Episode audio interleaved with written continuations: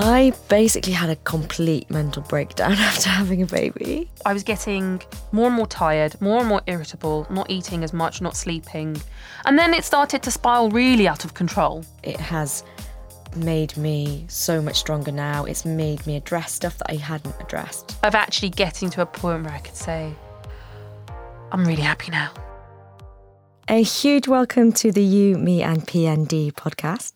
My name is Rian Hall, and today I am joined by the lovely Cheyenne Hamid. Cheyenne, do you want to tell us a little bit about yourself very briefly? Yeah, sure. Um, I'm a specialist registrar doctor in the NHS, and I've got two kids. And I've been through, well, still going through my postnatal depression and anxiety journey. I hate the word journey. I'm going to use it anyway. Um, and in fact, that's how you and I met, wasn't it? Almost Yeah. a year ago. Mm, Um, We met at a postnatal support group. Yeah, I mean, I think I was further down my journey than you were. Yeah, yeah, that's right. So you you were there with your second Yes. child, Yeah.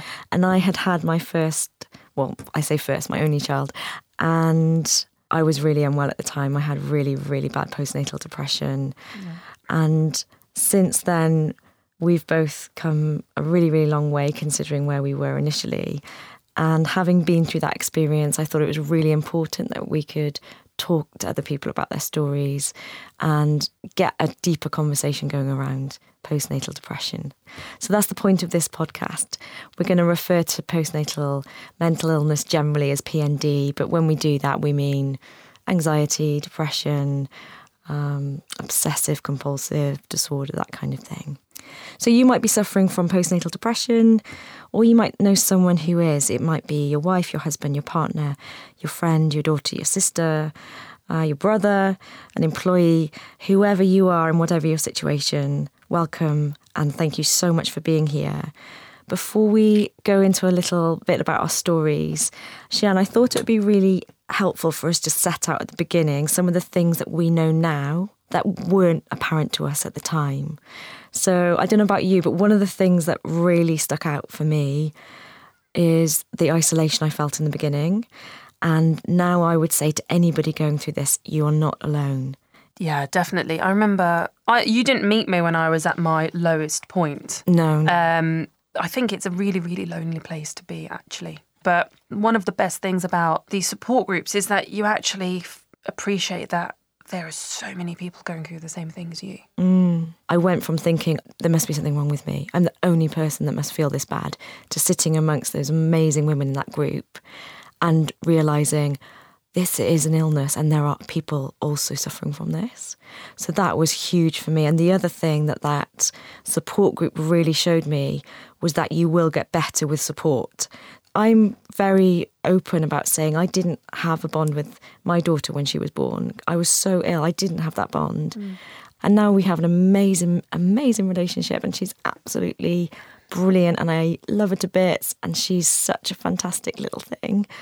Even without P and D, you know, it's difficult sometimes to bond with somebody you don't know, and you don't understand how to work with them. You don't understand what they want sometimes. You can't reason with them. You can't. You can't can't, communicate communicate, with them. exactly. But then add P and D into that, and it is really difficult for a lot of mums to feel that connection. And I think they're thinking, "Oh my goodness, I've got no bond. There's an issue with the bond here. I don't like my child. I don't like my child. How do I tell people? What have I done? Why have I had a baby? All of that stuff is often internalized, and the more you internalize it, the worse it is. Oh yeah, I'm I'm a horrible person because Yeah, I I'm a can't love my child if I'm if I'm thinking. and you start it. thinking, "Oh my goodness, am I? Have I made this massive mistake?" And then you're around people in your NCT group who are saying, "Oh, I love it." Even if they wake up from like 11 p.m. to 4 a.m., as soon as they give me that smile, that just makes up for it. And I was just sitting there thinking, that does not make up for it. Nothing is making up for how awful I'm feeling right now. A lot of that was PND, but some of that was just the sheer difficulty of parenting stage in the beginning. But one of the things that I couldn't see then, hmm. which I now see, is that you will enjoy your life again. Oh yeah, I mean, as bad as it can get, it is temporary. Yeah, and it's remembering that, isn't it? Yeah, And it's it's not your fault. If you have postnatal depression, you have anxiety, that is not your fault. You didn't do anything wrong. Nobody chooses to suffer in that way. The other thing I want to say there's help and support out there. So please reach for it. We have both been incredibly supported and helped through our postnatal depression support group, but there are resources out there for you. The You, Me and PND website has lots of useful resources for anybody struggling. And asking for help is brave and it's courageous. It is not weak. Don't suffer in silence. Don't suffer on your own.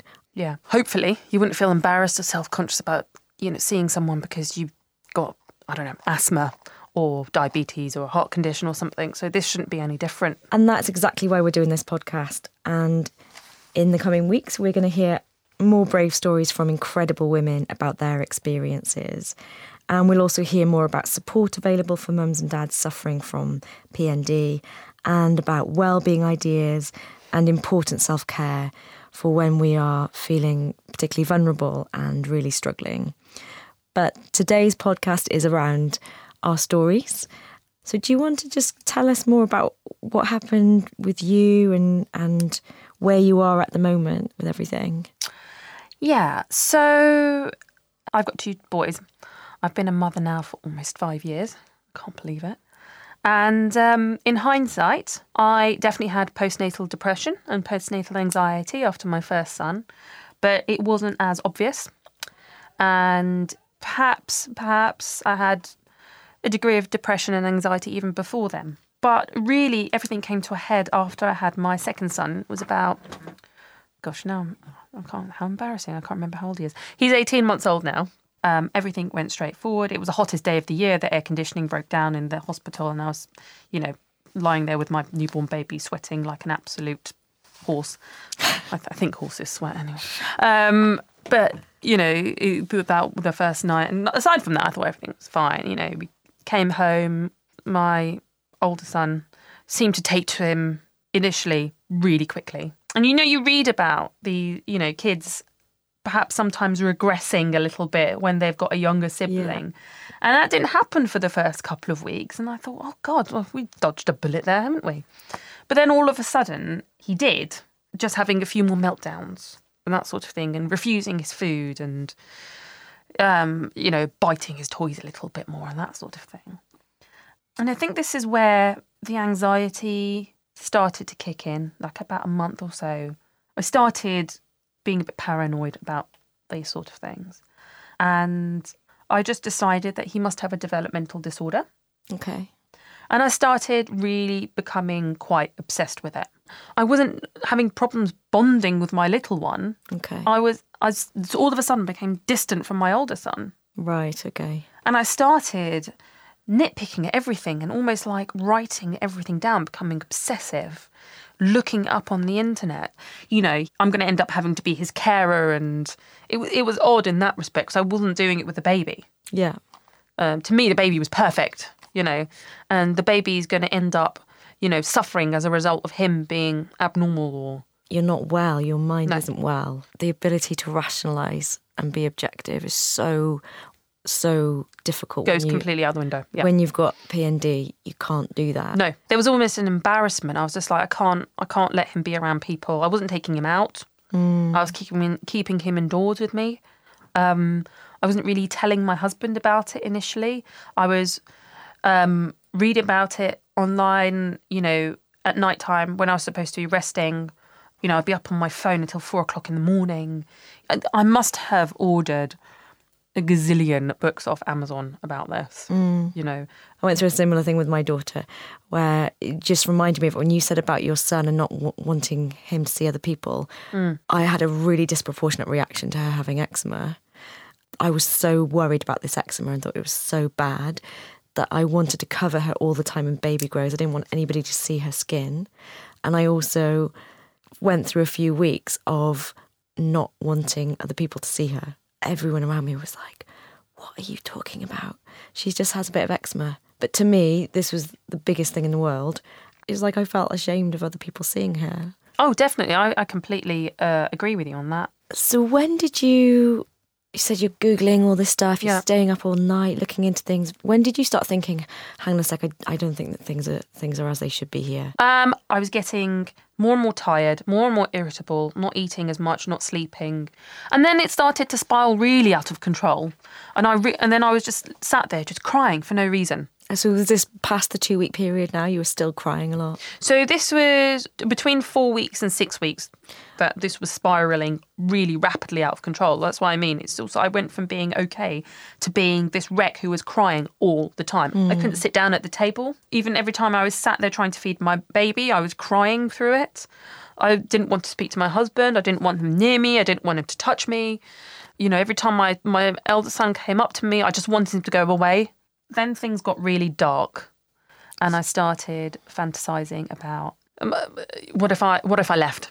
You know, what if I just took the baby with me and left? I can't love m- my son like this, you know. And my my husband loves him unconditionally, and I can't love him unconditionally. So maybe they're better off if I leave. And then it rapidly went from leaving my husband and leaving my my eldest son and going with my baby to sort of ending my own life Okay. they're better off without me. Everything just spiraled out of control. And then when the worst point came where I thought, actually, no, it's not just me that's a problem, it's my eldest son. So I started envisaging scenarios um, where both of us died. Okay. It was obsessive. It was obsessive. I kept on rethinking this scenario over and over and So over So it was again. very intrusive all the time. all the time. All the time. which is what I had, and it is absolutely horrific because it's a sound you cannot stop that loop going over and over again, and they are extremely dark, awful thoughts, and that's the difficulty of not being able to escape yourself is so awful. yeah. What were the next steps? How did you end up getting help when you were in that situation? my health visitor came um, to do a sort of routine, like six or seven week check or something. And she was the first person, other than my husband, obviously, um, who I didn't know before, who was a complete stranger, who had asked me how I was. And I just, something just overcame me. And I'd been crying 10 minutes before she'd even come. Right. Just burst into tears. And I was just like, I just don't see a way past this.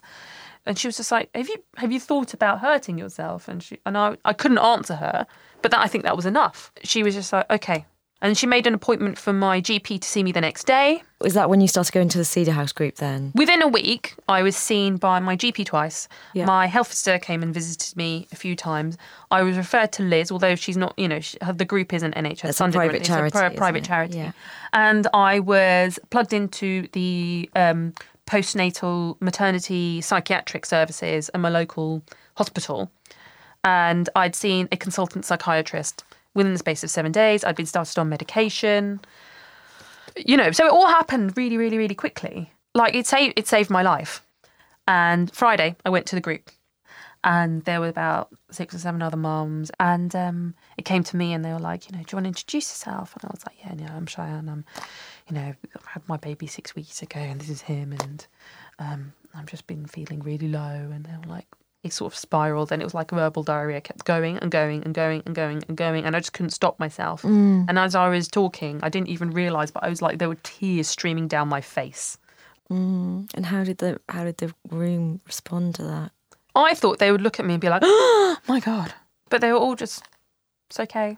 Mm. So understanding, Yeah, aren't they? they sort of sat there and they nodded, and I was just like, Because they've probably had "Why thoughts like that Yeah, why, themselves. why aren't they horrified? Why aren't Which they calling the police? And even though they're awful feelings and they're so, so dark, knowing somebody else is experiencing something similar, you kind of think, oh my goodness, it's not just me. All of that shame just goes away.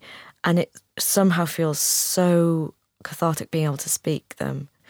The other thing you mentioned was you were feeling suicidal. And I wanted to be really clear that asking somebody if they are having thoughts of ending their life is recommended. It's not something that you should think, "Oh, I can't ask that. I don't want to put ideas in somebody's head. They've done research. It is actually recommend a recommended practice. If anybody is thinking of harming themselves or their child, it's really important that they speak to somebody, your midwife, your health visitor, your GP. You go to A and E and say it's a mental health emergency. You call your GP surgery, or if you're under the perinatal team, those services are there to support. They're not there to go, right, I'm going to put you in prison now. Yeah. So you started on the medication Yep. and you were going to the support group. You Yep. were under the perinatal psych team. Where are you now and how did you get there? Well, within a few days, I started seeing a little bit of light. I mean, this is, I mean, this has got nothing to do with the medication, by the way, because it wouldn't have kicked in by, by that Because it can take, what, two to six weeks sometimes? Yes. And I'd been on it for like two days. But just getting it out into the open and talking about it is basically the first step to sort of, you know, starting to recover, I think, or Yeah. at least trying to fight your way through this this horrible myth. I started the medication, I increased the doses gradually. I saw the perinatal team, went through CBT, um, came to the group every week. It, I didn't really make a significant improvement until a few weeks down the line, and then a few months down the line.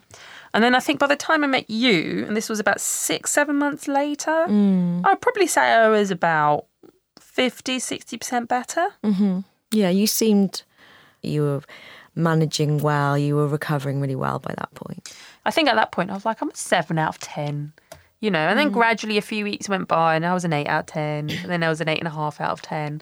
And I think it probably took the best part of a year of seeing the psychiatrist, being on medication, increased on increased doses of medication, going to the group, having all these different therapies, you know, of actually getting to a point where I could say, I'm really happy now. Mm, is that how you feel? Oh, definitely. And I'd say now that I'm probably the happiest I've been in all of my adult life.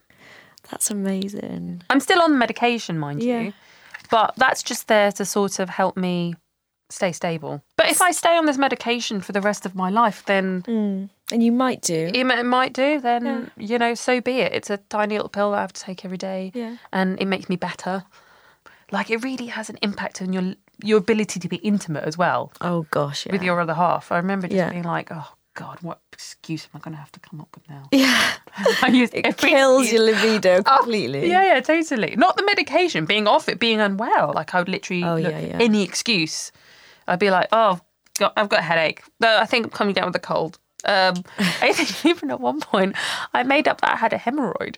It's like, no, no, I have a hemorrhoid. You can't come near me. like, like, what's that got to do with anything? No, no, no, I just, I just don't feel right. I've got a hemorrhoid, and I'm just going to keep thinking about my hemorrhoid. like, Now you're on your meds. yeah, You're over that's that. fine.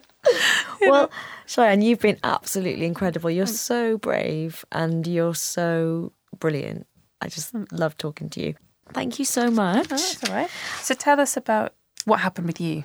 I basically had a complete mental breakdown after having a baby. Mm. I was fixated on having this natural water birth and I really wanted to have a home birth initially. And then found out I was breech and that just sent me into a tailspin. I was desperately trying to avoid surgery because I knew the impact it could have on my mental health, not being able to exercise. A big thing for me was I had a, an ECV where they try and turn the baby manually with their hands and I didn't know how painful that was going to be. Mm-hmm. And basically, I think, I think I had PTSD after that procedure. I'm not surprised. I remember oh going. oh God, it was awful. Yeah, I remember at medical school because I was in the same position. You my my my, my first was mm. breech. Yeah. Did you have an ECV then? No, I didn't because I'd seen them. Mm. And I'd re- I was just like, oh, I don't really want to go through Yeah. it. So when I went to have my ultrasound scan, I then went home and started sitting upside down for like Oh, I did that. I hung, I hung off a wash, no, an ironing board. I propped an ironing board on. There's a website called Spinning Babies. oh yeah So I started hanging off all the furniture upside down like a bat for a few days, and that didn't work. yeah But for Yeah. me, I think my anxiety was starting to rise then, even though I hadn't had my baby. And then I had the ECV, which was the worst thing I've ever had happen to me. And it was really brutal for me. Some people don't find it that painful. It was really excruciating for me. And I think I was shaking, I was feeling really sick. I cried the whole weekend. And I think everything just went downhill after that. It was like a flick switched and switch flicked. What's that Switch phrase? flicked, yeah. Switch flicked. yeah Um, the ECV didn't work, so then I was going to have another ECV on the Monday. I had really bad, like bruising all around my stomach, and then on the Monday, uh, Sunday, I was all geared up for having this ECV the next day, but I'd been through this dilemma with my family, shall I, shan't I? And they were all saying, don't put yourself through it. but I really wanted to have that birth I wanted, which I was obsessed with. And then my waters just spontaneously broke then. And we hadn't felt the baby move. So I was crying, saying, "Oh, the ECV killed baby," and then we were driving to the hospital. We just in we just started in a frenzy, and it never stopped from that point. We forgot the loads of the stuff we were supposed to take to the hospital. We forgot. I had amniotic fluid all over the place. I had walking around the streets with towels wrapped around me and amniotic fluid leaking everywhere. I was crying, saying, "Oh, we've lost the baby. I haven't felt the baby move properly since the ECV," and we were just in a complete panic from then. And then I ended up having a cesarean as soon as I got to the hospital, pretty much within like, got to the hospital, had a seven. Annabelle was born less than two hours later. I'd, I'd been, you know, scrubbed up, had cesarean, and oh, we didn't end up getting a, a bed in the hospital and on the ward. So we were on this transitional ward. They were drilling right outside our curtain because they were doing maintenance to the hospital. So we didn't sleep even when the baby was sleeping and it just turned into like a comedy of errors. Basically, everything went wrong. Couldn't breastfeed her. Ended up being readmitted because she was dehydrated. I was crying all the time at home. I spent ages um, expressing 120 milliliters of breast milk. My boyfriend spilt it all immediately. Oh god! And I just went ballistic. I, like I, I literally went ballistic, and I was screaming, "Not the breast milk!" I was just like I was possessed, and I hear you. and then the breastfeeding thing just took over me. I became obsessed with it, and I was getting all this advice that I should stay up all night. You know, not all night, but I should get up and pump when she was sleeping. So I just drove myself into the ground. And then I started watching her sleep and thinking she's going to die in the night. So I was watching her breathing monitor for hours on end. 10 days in, I was just like, I can't do this anymore. And I started thinking that I wanted to kill myself 10 days in. Oh, so yours yours was really early on after. Yeah, so really early on. And I went to see the doctor and told him that I had been on some medication before and that I want I was suicidal. I didn't want to be here, but I wasn't thinking of acting on it because I didn't want Annabelle not to have a mum. And he said, unfortunately, let's not rush to put you back on any medication. You've just been through a series of trauma and just get your family down to help you.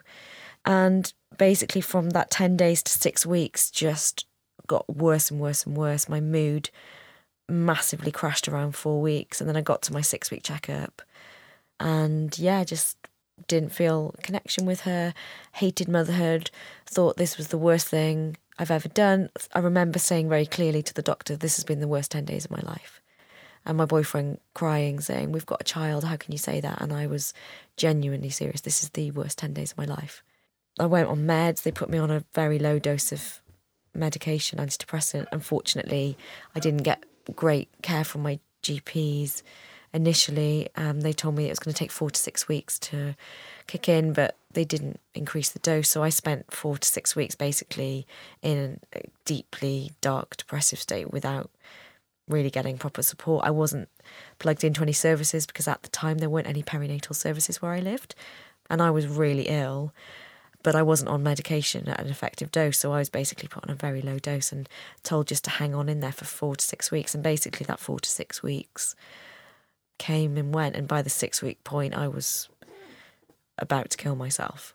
And I ended up then, because I was so suicidal, ended up going to A&E. And A&E, they then moved me up the medication very quickly within a few days. The crisis team became involved.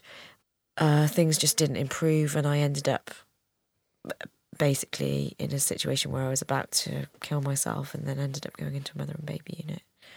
The psychiatrist came with a specialist and they basically came to my house the day after I was going to kill myself and said, We've got paperwork in in our briefcases which will section you so y- you can go voluntarily to keep you safe or we'll section you. So I didn't really have a choice. Uh, the mother and baby unit was three hours drive away Where was that? in Bristol, but my family's in Cardiff. But we were obviously in London, so in some ways it was good because my friends and family were in Cardiff. But you know, Annabelle's dad was in London because that's where a bed became available. It was a really cold January morning.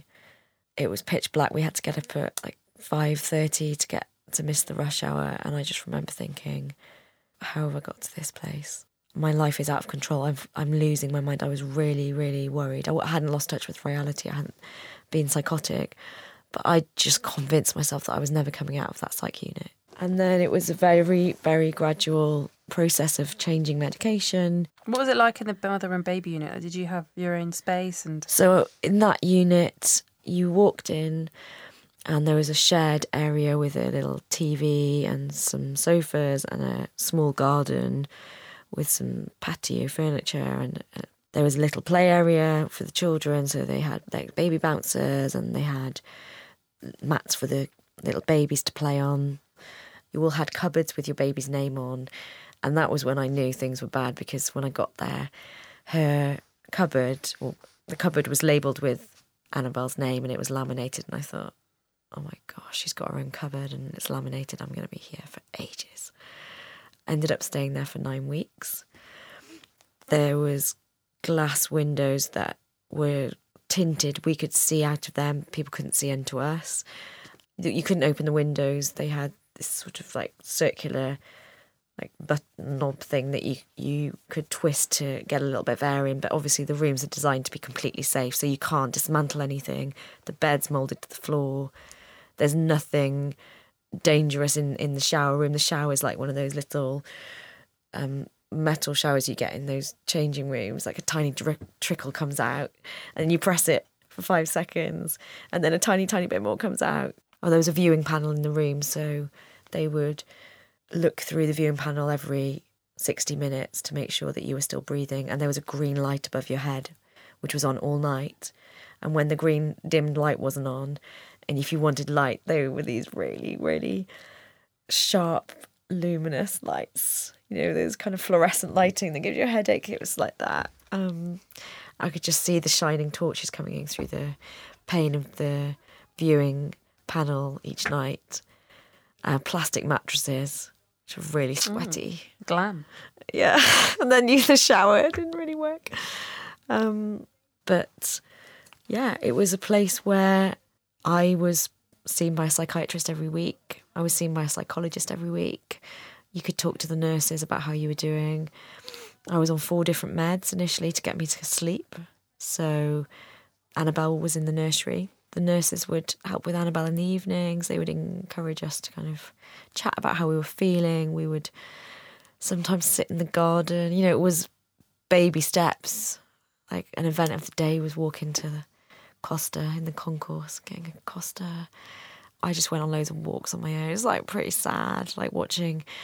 If I was watching myself from the outside, I think I would just be in tears. But I was so dissociated from what was going on then and I still haven't cried for over a year because it's just too painful to even get to grips with. But yeah, it was just a slow process of finding medication that worked for me, starting to exercise again. I went back to hot yoga. It was the most bizarre like setup. I was in a psych unit and I I was getting an Uber to a hot yoga studio and then coming back to the psych unit and so London. I'd be back. I'd go, right, guys, I'm just getting an Uber. So I'd put Annabelle down and I'd say, right, guys, I'm going to get an Uber and do a 60 minute hot yoga session. And then I'd get in an Uber and then they'd be totally oblivious. Oh, have you had a nice day, love? Yeah, you, you've been visiting someone in the hospital, have you? And I'd be like, um, yeah, I've been in the hospital. then I'd go and do my hot yoga. And I remember doing my first hot yoga class and thinking, oh my gosh, I actually I breathe for a few moments without thinking that I hate my life and that I'm really depressed. And how long had you been at the? I'd been there about five weeks before I started mm. going to yoga and started running because I couldn't do anything like that. I couldn't even read, couldn't concentrate. All I wanted to do was basically lie down and go to sleep, but I couldn't even sleep. So I spent the first few weeks just wishing it was bedtime and that I could just go to sleep when I was feeling better, I started going out and about more and meeting other mums who had PND. The meds were working a lot more then, and meeting other mums was really amazing. And I think a big part of me going through depression now is understanding you can't fix anybody with depression, really. Like, ultimately, the most compassionate thing you can do is sit in darkness with somebody when they are in darkness and know that as much as you want to fix them, you can't fix them. But you can sit there and you can say, you don't have to carry this on your own, and I'm with you. But gradually, I ended up going on some home leave, came back to London, and then the weather was changing because by this time it was getting to March, sun was coming out more, my meds were working, I was exercising again. These little things are so powerful, aren't they? And it wasn't just one thing, it was like meds, talking therapy, support group, diet, sleep coming in more, walking, daylight, exercise, yoga, meditation, mindfulness, like put them together. And then you start building this toolkit around you and you have this mm. framework which is supporting you. So if one of the things drops off, then you've got other things helping you. I started singing again, which is something that I love doing, and that's really. You still really haven't sung for me. I will. I will. um, but yeah, I started singing again. I joined a choir. I was. I started helping other people actually. So I, joined GoodGym, which combines like running with doing a good deed. So I'd get out in a group and run, which was really great to be able to run in a group. But then I'd go and visit a old people's home and clean there, or go to a charity centre and build play area for kids, or do some gardening for you know the council. And I started talking more about my experiences. For me, it was really comfortable to share that. Yeah. No, I, um, I know what you mean. So, a few things that I wanted to wrap up with. For me, I want this to be about hope for people. So, I want people to know that no matter how bad things are, and we've given two stories of pretty dark times, and we've both come through, and I would say that I would not change having that experience because it has made me so much stronger now. It's made me address stuff that I hadn't addressed. And actually, I think I'm going to be such a better parent to Annabelle having gone through this and a better friend and like sister and daughter, just understanding how people go through these things. Oh, I, I totally agree. I think, you know, it's given me a much better appreciation of the things in life which which count and which matter and I hope it's made me a better person overall and it stops me from being as much of an asshole as I can be when I'm having a really bad day. Yeah, a massive part of it is is self compassion, and in, in the podcast that we have coming up, we're going to talk a lot about how we can care for ourselves when we're feeling unwell, and we're also going to be looking at medication. On the next podcast, we're going to be talking more about what PND is and what PND isn't, and we'll also be looking at some of the myths around PND. All of the other podcasts we have will always focus on stuff that you can take away and then put in practice in your life to support you. Life skills. Life skills, Yes. exactly. So I want to say thank you for coming on. Oh, thank you for having me. It was amazing. And there are loads and loads of support services out there for people. We've listed those on the You, Me and PND webpage. And please, please ask for help if you are struggling. Go to your GP, speak to your health visitor, speak to your midwife, speak to your family member, speak to your work. Don't suffer on your own. Until the next time, thank you so much for joining us on You, Me and PND. Thanks for having me.